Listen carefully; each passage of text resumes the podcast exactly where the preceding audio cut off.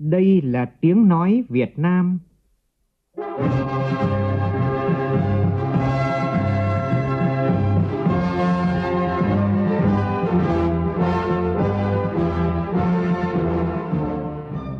là tiếng nói Việt Nam,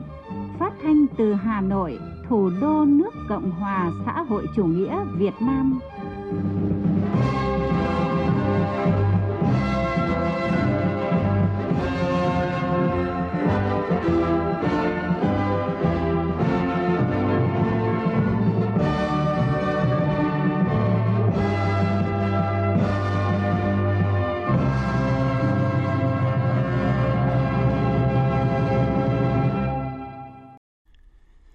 Biên tập viên Đức Hưng kính chào quý vị và các bạn. Mời quý vị và các bạn nghe chương trình Thời sự sáng của Đài Tiếng Nói Việt Nam hôm nay Chủ nhật ngày mùng 10 tháng 9, tức ngày 26 tháng 7 năm Quý Mão. Chương trình có những nội dung đáng chú ý sau.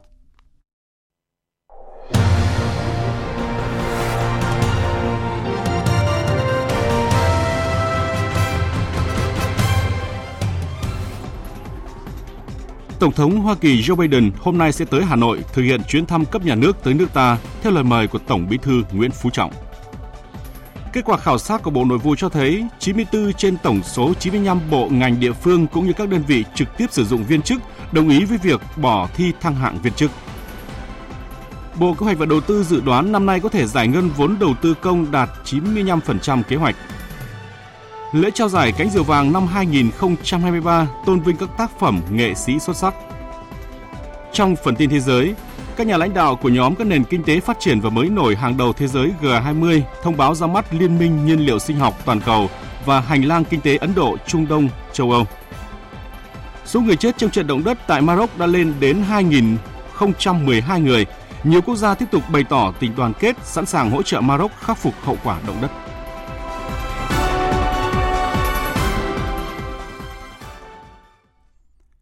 Bây giờ là nội dung chi tiết. Thưa quý vị và các bạn, nhận lời mời của Tổng Bí thư Nguyễn Phú Trọng, hôm nay Tổng thống Hoa Kỳ Joe Biden sẽ thăm cấp nhà nước tới nước ta.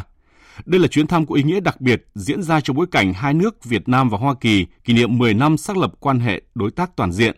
2013-2023, đánh dấu lần đầu tiên cả Tổng thống và Phó Tổng thống Hoa Kỳ thăm Việt Nam trong một nhiệm kỳ. Nhóm phóng viên Văn Hiếu và Hồ Điệp đưa tin. Chuyến thăm của Tổng thống Joe Biden diễn ra trong bối cảnh tình hình thế giới và khu vực tiếp tục diễn biến nhanh chóng, phức tạp và khó lường với nhiều biến động lớn, nhiều vấn đề ngoài dự báo, khó khăn, phức tạp hơn trước. Trong nước, toàn đảng, toàn dân và toàn quân ta đã hoàn thành nửa đầu nhiệm kỳ thực hiện Nghị quyết đại đảng toàn quốc lần thứ 13, tiếp tục triển khai thực hiện hiệu quả đường lối đối ngoại độc lập, tự chủ, đa phương hóa, đa dạng hóa quan hệ đối ngoại, hội nhập quốc tế toàn diện và sâu rộng – là thành viên chủ động, tích cực và có trách nhiệm của cộng đồng quốc tế. Như lời của Tổng Bí thư Nguyễn Phú Trọng đã nhiều lần khẳng định, đất nước ta chưa bao giờ có được cơ đồ tiềm lực, vị thế và uy tín quốc tế như ngày nay. Sau 28 năm thiết lập quan hệ ngoại giao, 10 năm triển khai quan hệ đối tác toàn diện, quan hệ Việt Nam Hoa Kỳ đã có những bước tiến dài, phát triển sâu rộng, thực chất, toàn diện trên tất cả các lĩnh vực quan trọng và ở cả ba cấp độ song phương, khu vực, quốc tế, đóng góp tích cực cho hòa bình, ổn định hợp tác và phát triển bền vững tại khu vực và trên thế giới. Với Việt Nam, Hoa Kỳ là đối tác có tầm quan trọng chiến lược và Hoa Kỳ cũng nhiều lần khẳng định ủng hộ một Việt Nam mạnh, độc lập, tự cường và thịnh vượng, mong muốn đưa quan hệ với Việt Nam lên một tầm cao mới. Thứ trưởng Bộ Ngoại giao Hà Kim Ngọc nhấn mạnh đây là lần đầu tiên một Tổng thống Hoa Kỳ thăm cấp nhà nước theo lời mời của Tổng bí thư Đảng Cộng sản Việt Nam Nguyễn Phú Trọng. Đây cũng là sự tiếp nối truyền thống trong gần 30 năm quan hệ Việt Nam Hoa Kỳ, đó là các đời tổng thống Hoa Kỳ đương nhiệm đều thăm Việt Nam. Thì chuyến thăm cho thấy là hai bên đều rất là coi trọng nhau trong cái chính sách đối ngoại chung của mình nói chung đấy và trong cái chính sách đối với khu vực châu Á Thái Bình Dương và Ấn Độ Dương nói riêng. À, đối với Mỹ thì chuyến thăm thể hiện à, Mỹ coi trọng cái thể chế chính trị của Việt Nam, coi trọng vai trò à, của Đảng Cộng sản Việt Nam, của Tổng Bí thư Nguyễn Phú Trọng và lãnh đạo Việt Nam và đây cũng là một cái cột mốc ờ, rất quan trọng trên cái hành trình nỗ lực chung của hai nước để hiện thực hóa cái mong muốn của Chủ tịch Hồ Chí Minh à, nêu trong cái bức thư tháng 2 năm 1946 gửi Tổng thống Mỹ Truman à, đó là Việt Nam có quan hệ hợp tác đầy đủ với Mỹ. Chuyến thăm của Tổng thống Joe Biden đã thu hút sự quan tâm và chú ý của chính giới học giả và người dân ở Mỹ. Phạm Huân, phóng viên Đài tiếng nói Việt Nam thường trú tại Mỹ phản ánh. Cựu Bộ trưởng Quốc phòng Mỹ Chuck Hagel cho rằng chuyến thăm sẽ là cơ hội để hai nước tiếp tục thúc đẩy quan hệ và hợp tác trong thời gian tới. Well, I think President Biden's visit to Vietnam is very important. Tôi cho rằng chuyến thăm Việt Nam của Tổng thống Biden rất quan trọng. Nó thể hiện rằng Tổng thống Mỹ và nước Mỹ muốn một mối quan hệ gần gũi hơn, một mối quan hệ mạnh mẽ hơn và muốn hiểu hơn về người dân Việt Nam cũng như những lĩnh vực mà hai nước có thể hợp tác, có thể nhất trí và có thể bất đồng mà chúng ta sẽ phối hợp để giải quyết. Mọi quốc gia đều quan tâm tới lợi ích riêng của mình. Điều đó không phải là mới và đó là một phần quan trọng của ngoại giao toàn cầu. Nhưng điều đó không có nghĩa là bạn tự cô lập bởi các lợi ích riêng của mình. Bạn cần hợp tác với thế giới, với những nước láng giềng để hòa hợp và tìm kiếm những điểm chung và qua đó vượt qua những bất đồng. Chính vì vậy, tôi cho rằng chuyến thăm này của Tổng thống Biden rất quan trọng. So I think uh, this trip by President Biden is is immensely important. Không chỉ chính giới mà các nhà nghiên cứu, học giả Mỹ cũng rất quan tâm tới chuyến thăm Việt Nam của Tổng thống Joe Biden khi sự kiện này dự kiến sẽ đưa ra những chương trình, chính sách cụ thể của hai nước cho thời gian tới. Andrew Wensdang, chuyên viên cấp cao tại Trung tâm châu Á thuộc Viện Hòa bình Mỹ chia sẻ. Đúng đây là lần đầu tiên mà Tổng thống uh, Biden uh, đi Việt Nam và là một sự kiện lịch sử trong quan hệ giữa hai nước. Không chỉ ở, ở một chủ đề, tất cả các trụ cốt của quan hệ đều được nâng cao và trong tương lai sẽ có rất nhiều cơ hội để hợp tác thêm giữa uh, người Việt và người Mỹ. Mỹ là nước có cộng đồng người Việt lớn nhất thế giới. Chính vì vậy, chuyến thăm của Tổng thống Biden rất được quan tâm với kỳ vọng sự kiện này sẽ tạo thêm động lực để đưa quan hệ hai nước lên tầm cao mới. Thưa quý vị và các bạn, đây là chuyến thăm Việt Nam đầu tiên của Tổng thống Biden kể từ khi ông nhậm chức đầu năm 2021, diễn ra vào dịp hai nước kỷ niệm 10 năm thiết lập quan hệ đối tác toàn diện và gần 30 năm bình thường hóa quan hệ. Chuyến thăm được kỳ vọng sẽ giúp đưa quan hệ hai nước phát triển ổn định thực chất và lâu dài trên tất cả các lĩnh vực, góp phần duy trì hòa bình, ổn định, hợp tác và phát triển tại khu vực cũng như trên thế giới. Biên tập viên Hồ Điệp có bài viết thúc đẩy quan hệ Việt Nam Hoa Kỳ lên một tầm cao mới. Mời quý vị và các bạn cùng nghe. Trước hết, phải khẳng định rằng đây là chuyến thăm có nhiều điểm đặc biệt – diễn ra đúng vào dịp hai nước kỷ niệm 10 năm thiết lập quan hệ đối tác toàn diện và gần 30 năm bình thường hóa quan hệ. Quan hệ Việt Nam Hoa Kỳ thời gian qua tiếp tục đạt được nhiều kết quả tích cực trên cả ba bình diện song phương, khu vực và quốc tế việc lãnh đạo cấp cao hai nước duy trì các hoạt động tiếp xúc trao đổi đoàn, trong đó đáng chú ý là cuộc điện đàm giữa Tổng Bí thư Nguyễn Phú Trọng với Tổng thống Joe Biden vào tháng 3 năm 2023 cuộc gặp giữa Thủ tướng Chính phủ Phạm Minh Chính với Tổng thống Joe Biden bên lề hội nghị cấp cao ASEAN lần thứ 40-41 tại Campuchia vào tháng 11 năm 2022 hay trong khuôn khổ hội nghị G7 tại Hiroshima, Nhật Bản tháng 5 năm 2023 vừa qua đã giúp các nhà lãnh đạo Việt Nam Hoa Kỳ thêm hiểu nhau, xây dựng nền tảng cho một mối quan hệ hiệu quả và lâu dài trên cơ sở tôn trọng lẫn nhau về độc lập, chủ quyền, toàn vẹn lãnh thổ và thể chế chính trị hai bên đã chính thức nối lại các cơ chế đối thoại song phương thường kỳ dưới hình thức trực tiếp như đối thoại châu Á Thái Bình Dương tháng 10 năm 2022, đối thoại nhân quyền tháng 11 năm 2022, đối thoại chính trị an ninh quốc phòng tháng 3 năm 2023. Về thương mại đầu tư, Mỹ hiện là thị trường xuất khẩu lớn nhất của Việt Nam và Việt Nam đã trở thành đối tác thương mại lớn thứ bảy của Mỹ, đồng thời là đối tác lớn nhất ở khu vực ASEAN hợp tác Việt Nam Hoa Kỳ đang ngày càng phát triển trong các lĩnh vực liên quan đến phát triển kinh tế xanh, kinh tế số và công nghệ cao. Việt Nam đóng vai trò quan trọng trong chiến lược Ấn Độ Dương Thái Bình Dương của Hoa Kỳ và Hoa Kỳ mong muốn Việt Nam cùng các đối tác khác tham gia vào các sáng kiến kinh tế mới, đẩy mạnh hợp tác chống biến đổi khí hậu, năng lượng cũng như hỗ trợ Việt Nam xây dựng một nền kinh tế phi carbon. Như vậy, Việt Nam và Hoa Kỳ đã đạt được những bước phát triển toàn diện, thực chất, ngày càng đi vào chiều sâu, đóng góp tích cực cho an ninh, hòa bình, hợp tác và phát triển tại khu vực và trên thế giới. Những kết quả này không phải ngẫu nhiên mà có, mà là nhờ sự nỗ lực vun đắp bền bỉ của nhiều thế hệ lãnh đạo, cán bộ và nhân dân hai nước.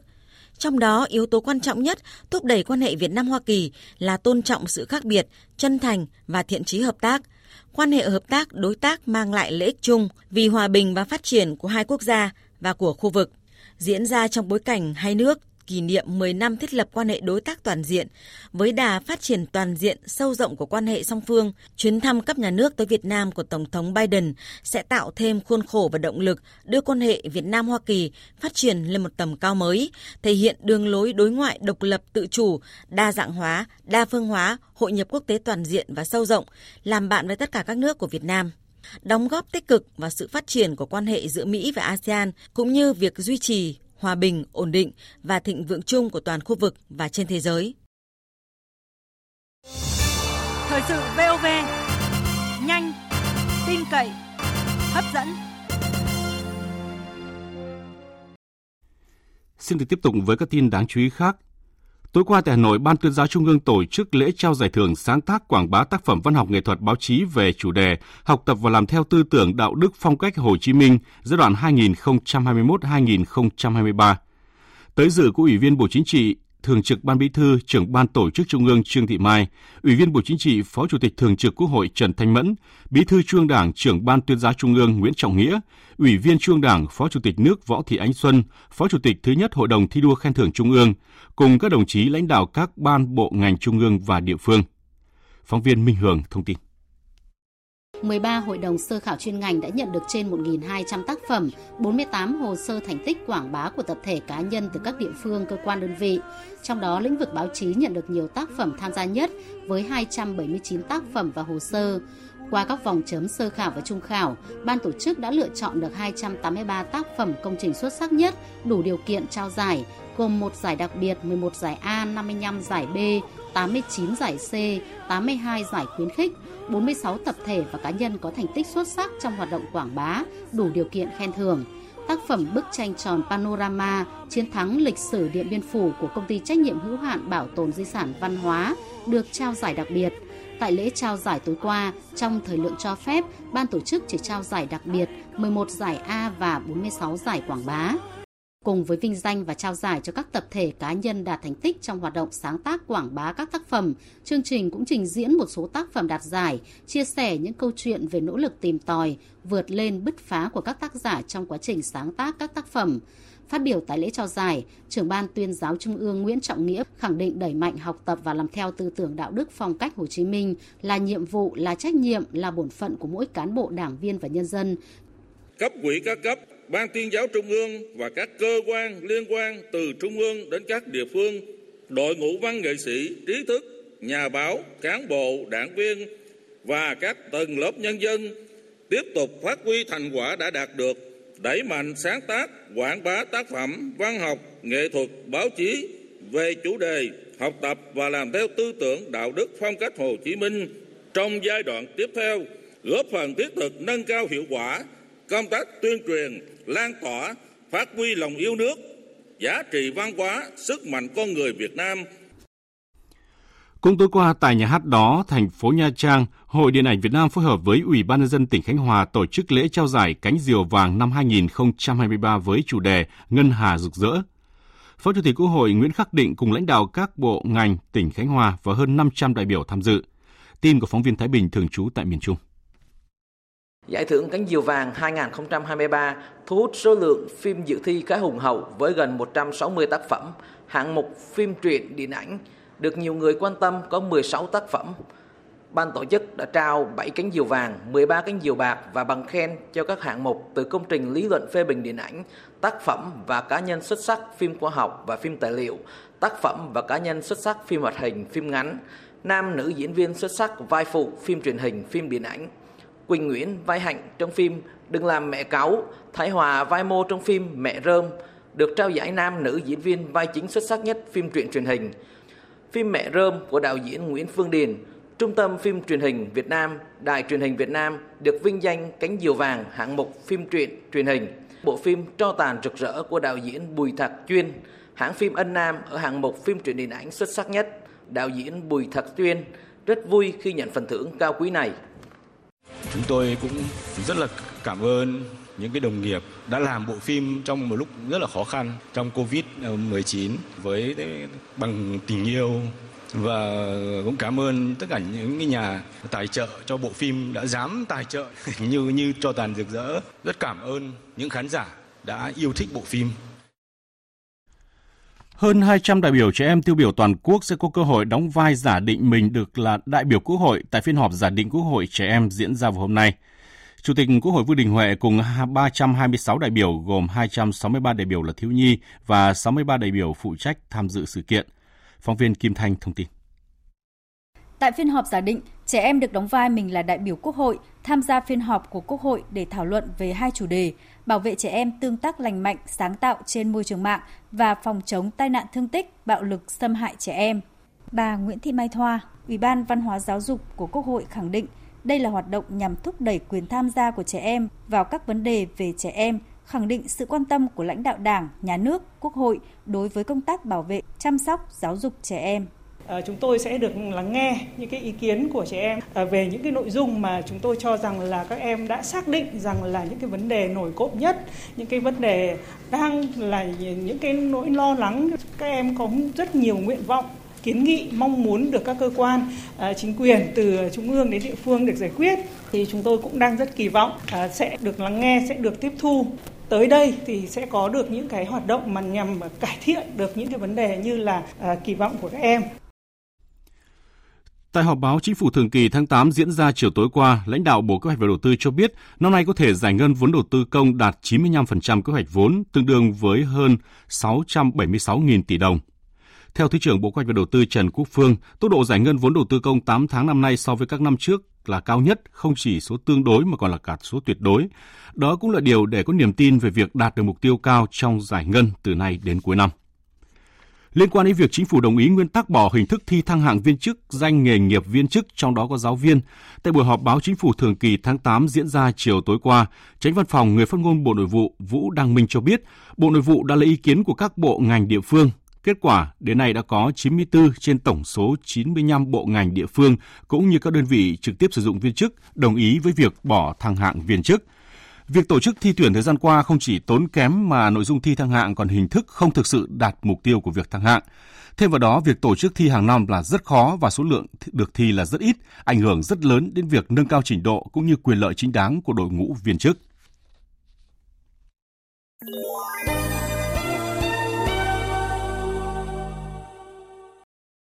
Xin được chuyển sang phần tin thế giới. Số liệu mới nhất do Bộ Nội vụ Maroc công bố sáng sớm nay cho biết số người chết trong trận động đất mạnh xảy ra đêm 8 tháng 9 với tâm chấn thuộc khu vực gần thành phố Marrakech đã lên đến 2.012 người. Số người bị thương là 2.059 người. Ngoài ra còn hàng trăm người được xác định vẫn đang bị vùi lấp trong các đống đổ nát. Các lực lượng cứu hộ tiến hành công tác tìm kiếm nạn nhân xuyên đêm nhưng chưa thể tiếp cận một số khu vực hẻo lánh nằm sâu trong vùng núi, đường xá bị chia cắt vì đất đá lở. Tối qua, quốc vương Maroc Mohamed VI đã tuyên bố quốc tang 3 ngày, đồng thời chỉ thị các cơ quan chức năng nước này tập trung mọi nguồn lực và đẩy nhanh công tác cứu hộ, tìm kiếm và hỗ trợ người bị nạn.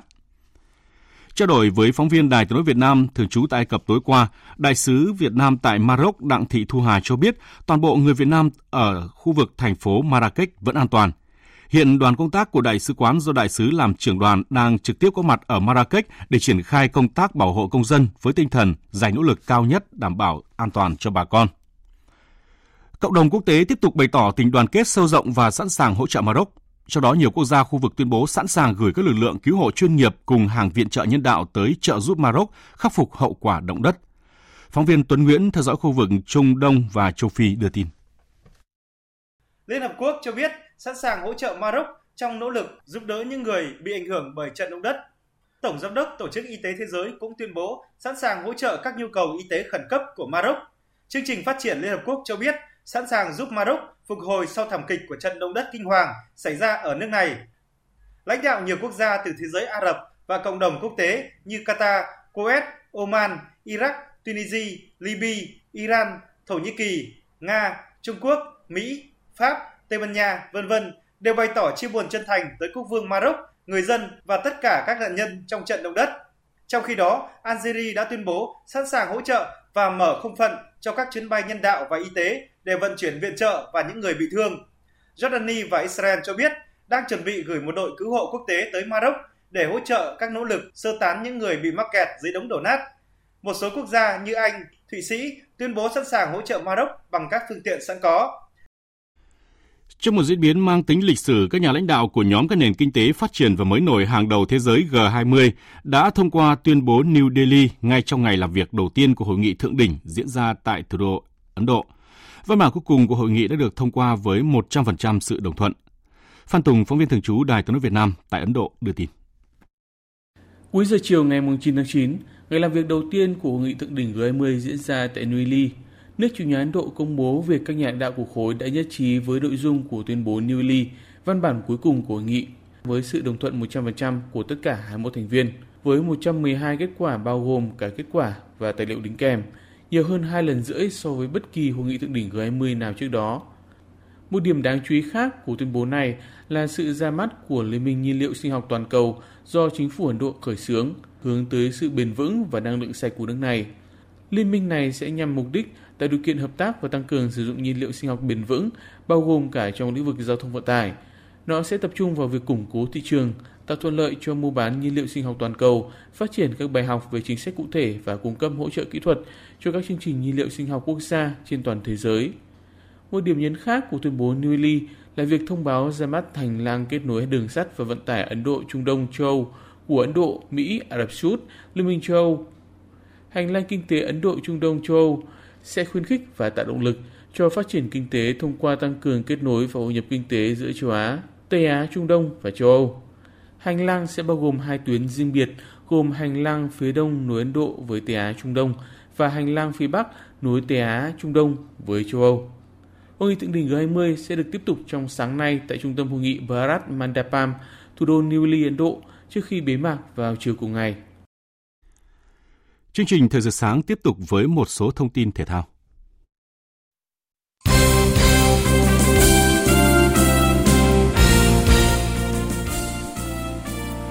Đội tuyển U23 Việt Nam tối qua đã có chiến thắng 1-0 trước U23 Yemen. Với chiến thắng này, đội tuyển U23 Việt Nam có được 6 điểm dẫn đầu bảng C vòng loại U23 châu Á 2024.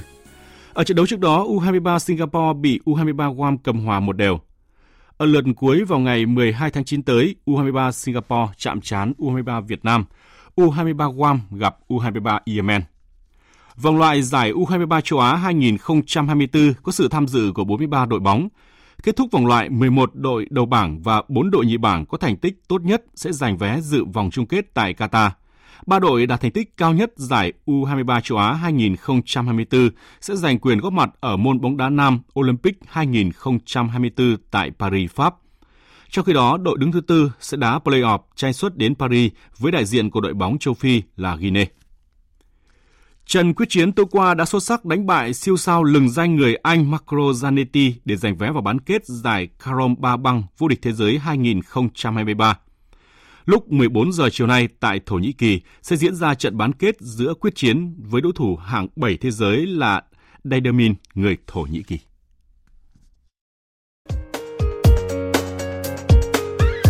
Dự báo thời tiết Phía Tây Bắc Bộ nhiều mây có mưa rào và rông rải rác, cục bộ có mưa to đến rất to, nhiệt độ từ 23 đến 34 độ. Phía Đông Bắc Bộ nhiều mây có mưa rào và rông rải rác, cục bộ có mưa to đến rất to, nhiệt độ từ 24 đến 34 độ. Khu vực từ Thanh Hóa đến Thừa Thiên Huế, phía Bắc nhiều mây có mưa rào và rông rải rác, cục bộ có mưa to đến rất to. Phía Nam có mây ngày nắng, chiều tối và đêm có mưa rào và rông vài nơi, nhiệt độ từ 24 đến 34 độ. Khu vực từ Đà Nẵng đến Bình Thuận ngày nắng, chiều tối và đêm có mưa rào và rông rải rác, nhiệt độ từ 24 đến 35 độ. Tây Nguyên có mưa rào và rông vài nơi, riêng chiều tối và tối cục bộ có mưa vừa mưa to, nhiệt độ từ 21 đến 30 độ. Nam Bộ nhiều mây, chiều và đêm có mưa rào và rải rác có rông, cục bộ có mưa to, nhiệt độ từ 23 đến 33 độ. Khu vực Hà Nội nhiều mây, có lúc có mưa rào và rông, nhiệt độ từ 25 đến 33 độ. Dự báo thời tiết biển, vịnh Bắc Bộ có mưa rào và rông rải rác, tầm nhìn xa trên 10 km, giảm xuống từ 4 đến 10 km trong mưa, gió nhẹ. Vùng biển từ Quảng Trị đến Quảng Ngãi có mưa rào và rông rải rác, tầm nhìn xa trên 10 km, giảm xuống từ 4 đến 10 km trong mưa, gió Tây Nam đến Nam cấp 3, cấp 4. Vùng biển từ Bình Định đến Ninh Thuận, từ Bình Thuận đến Cà Mau có mưa rào và rông vài nơi, tầm nhìn xa trên 10 km, gió Tây Nam đến Nam cấp 5, có lúc cấp 6, giật cấp 7 biển động.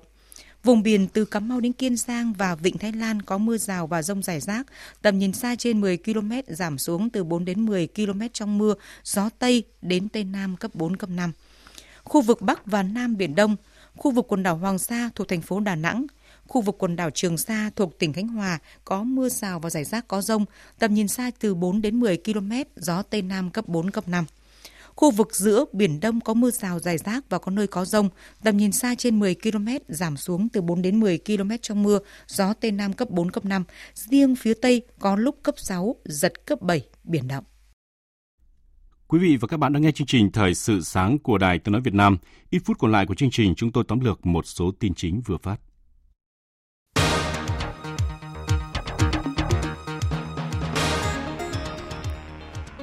Nhận lời mời của Tổng Bí thư Nguyễn Phú Trọng, hôm nay Tổng thống Hoa Kỳ Joe Biden sẽ thăm cấp nhà nước tới nước ta. Đây là chuyến thăm có ý nghĩa đặc biệt diễn ra trong bối cảnh hai nước kỷ niệm 10 năm xác lập quan hệ đối tác toàn diện. Chuyến thăm được kỳ vọng sẽ giúp đưa quan hệ hai nước phát triển ổn định thực chất và lâu dài trên tất cả các lĩnh vực, góp phần duy trì hòa bình, ổn định, hợp tác và phát triển tại khu vực cũng như trên thế giới. Bộ Nội vụ cho biết 94 trên tổng số 95 bộ ngành địa phương cũng như các đơn vị trực tiếp sử dụng viên chức được hỏi đồng ý với việc bỏ thi thăng hạng viên chức. Việc tổ chức thi tuyển thời gian qua không chỉ tốn kém mà nội dung thi thăng hạng còn hình thức không thực sự đạt mục tiêu của việc thăng hạng. Thêm vào đó, việc tổ chức thi hàng năm là rất khó và số lượng được thi rất ít, ảnh hưởng rất lớn đến việc nâng cao trình độ cũng như quyền lợi chính đáng của đội ngũ viên chức.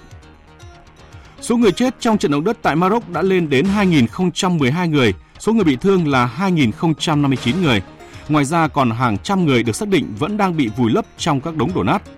Cộng đồng quốc tế tiếp tục bày tỏ tình đoàn kết sâu rộng và sẵn sàng hỗ trợ Maroc. Trong đó, nhiều quốc gia khu vực tuyên bố sẵn sàng gửi các lực lượng cứu hộ chuyên nghiệp cùng hàng viện trợ nhân đạo tới trợ giúp Maroc khắc phục hậu quả động đất.